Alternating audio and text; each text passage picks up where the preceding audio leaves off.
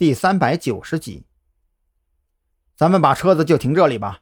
呃，老王，你看好这小子，我跟蓝雨桐去武警的训练区域找点水和压缩饼干回来。张扬将车子停好，因为地下工事已经断电，所以将车灯开着充当照明。王啸天刚想提要求让蓝雨桐跟自己一起看守秦良，却看到蓝雨桐那能够吃人的目光，只好讪讪一笑答应了下来，心里则是对蓝雨桐这种见色忘友的行为致以强烈的鄙视。按照徐志伟提供的地图，张扬二人一路摸索着前进，在走错了几个岔口之后，终于找到了一抹亮光，那是节能灯的亮光。前边有照明，应该就是武警部队的训练区域了吧？蓝雨桐猜测到，他也是第一次来到这种地下工事，对于这些东西自然不甚熟悉。理论上应该是。张扬再三对比地图，却发现地图上根本就没有标注出自己看到的第六十七号区域，赶忙停下脚，翻出当年的设计图用来做对比。好一番折腾之后，张扬总算才明白过来，感情自己看到的分区根本就不是地图上的分区，这完全是武警部队为了方便训练而重新对各个坑道的编号。也就是说，他们刚才所处的生活区本身就包含在武警部队的训练场地范围之内。闹了这么大一个乌龙，张扬也没准备给蓝雨桐解释，这种傻事儿还是烂在自个儿肚子里比较好。彻底放弃地图之后，张扬很快就找到了武警部队设置的物资存储点，那是一个相对较为干燥的坑道，地面上铺着一层防潮的雨布，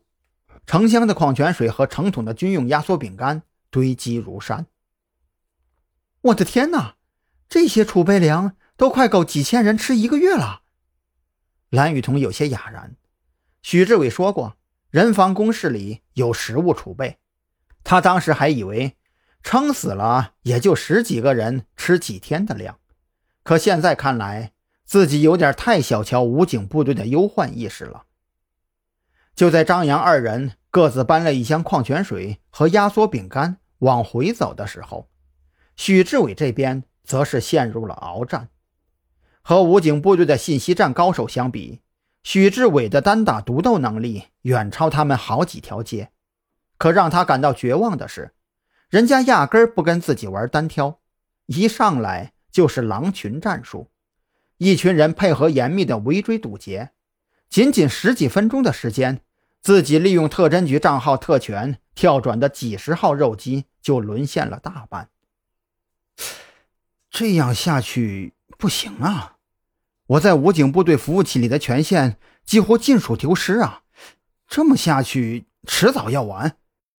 许志伟暗自懊恼，被人从服务器里赶出来并不丢人，每一个高手都有过类似的滑铁卢，但是被人一路追查到家门口，那才叫尴尬呀。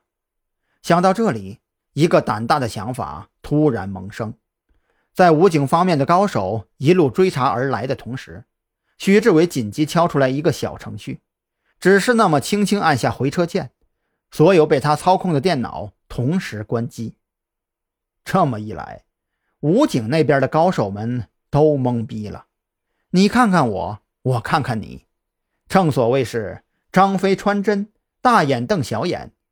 他们一路追查痕迹，将许志伟控制的所有肉鸡全都翻找了个遍，